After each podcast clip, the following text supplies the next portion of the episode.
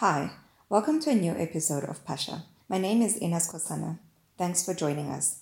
Today's episode of Pasha looks at how COVID 19 has deepened inequality in South Africa. Our guests are Ivan Turok and Justin Visagie from the Human Sciences Research Council in South Africa. They start by discussing how poverty, unemployment, and food security are major threats facing many people in South Africa. Ivan? Unemployment, poverty, and hunger are long standing problems that predate the pandemic.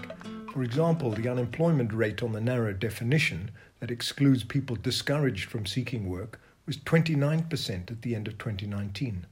That was one of the highest recorded rates of unemployment in the world. It rose from 29 to 33% at the end of 2020, the latest date for which information is available. The rise in unemployment was mainly because 1.4 million jobs were lost in the economy as GDP contracted by 7% last year. That was nearly 10% of the national employment total. This is the worst shock to hit the labour market in a century. The job slump was caused mainly by the national lockdown, shutting down many sectors of the economy, coupled with international restrictions on travel. Tourism and hospitality, that is, hotels, restaurants, and bars, have been hardest hit, followed by construction, property, arts, entertainment, and transport.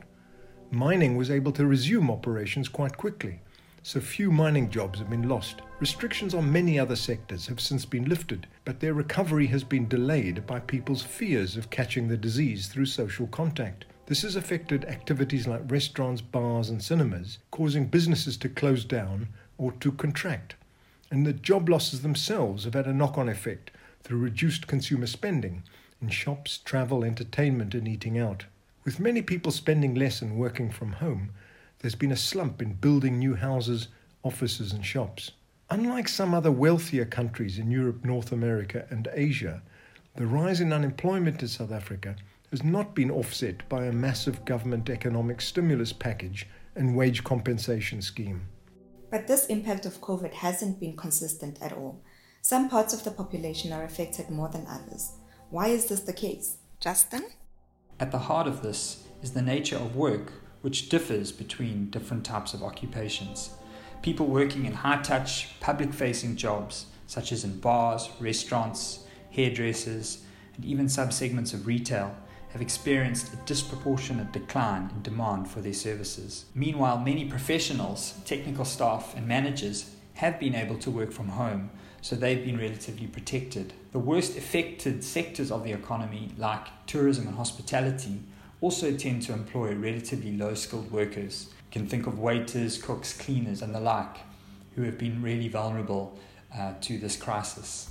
The ban on alcohol has also had an impact on jobs in bars and restaurants. But even within tech savvy firms, many low and some middle tier workers face real challenges in trying to work from home, such as the infrastructure to connect to the internet and more practical things like having access to a suitable desk, chair, and a quiet space to work in. All in all, low and semi skilled workers tend to live in townships within South African cities, with the poorest of the poor living in informal settlements, so these communities have been far worse affected than those in the suburbs. Our research shows that during the hard lockdown in April 2020, unemployment reached a staggering rate of 50% for shack dwellers, 40% in townships, but less than 30% in the suburbs.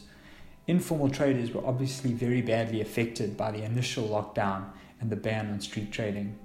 Their rate of unemployment did manage to come down a bit by June once the economy had opened up, but it was still very high at above 40%.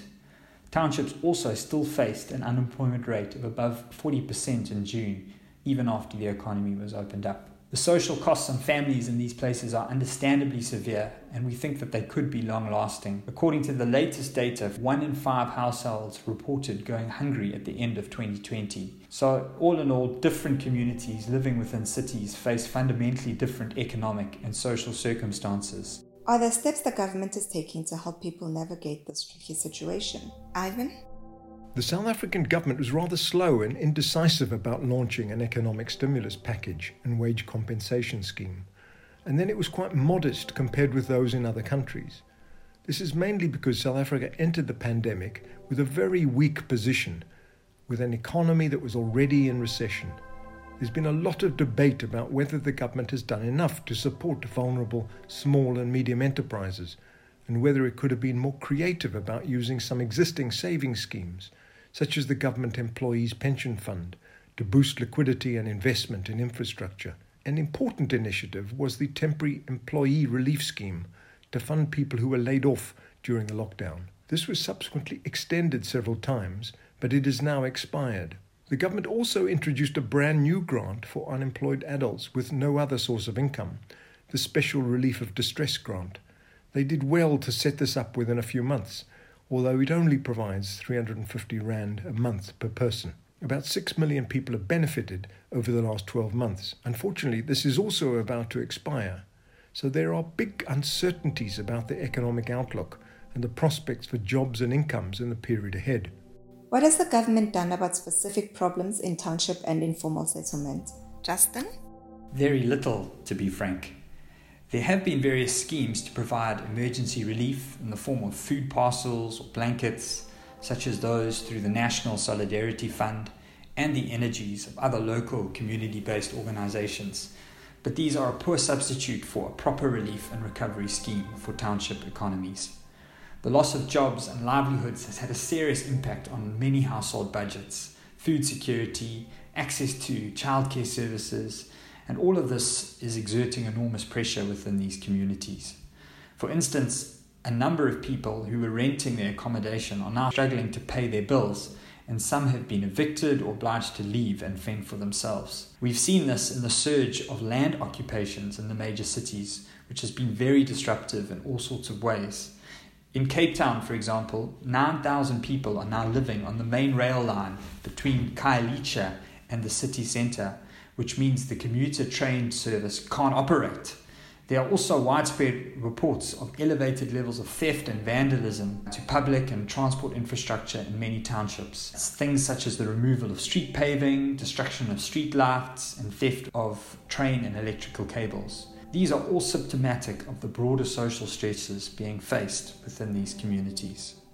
What do you think will be the best way forward to help people deal with poverty, unemployment, and food insecurity? Ivan? There's little doubt that we need a stronger national recovery plan to drive inclusive growth and development.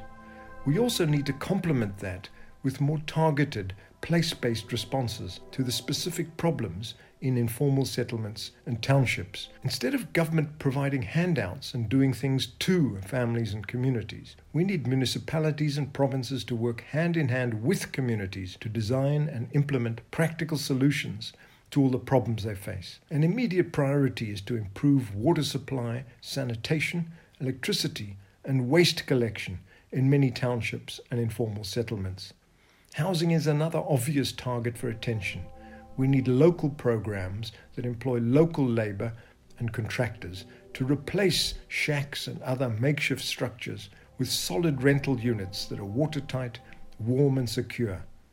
Involving local people will provide jobs from construction and help to build skills and capabilities that will provide sustainable livelihoods into the future. In the next phase of the vaccine rollout, I think we should give more priority to people most at risk of catching and spreading the virus, rather than just all those over 60. That would include the residents of dense townships and informal settlements, and people working in high touch, public facing industries like education, hospitality, retail, taxis, and policing.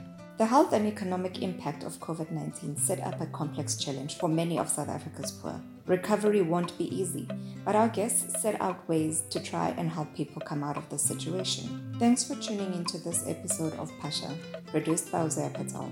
From me, Ina Skosana. Goodbye for now.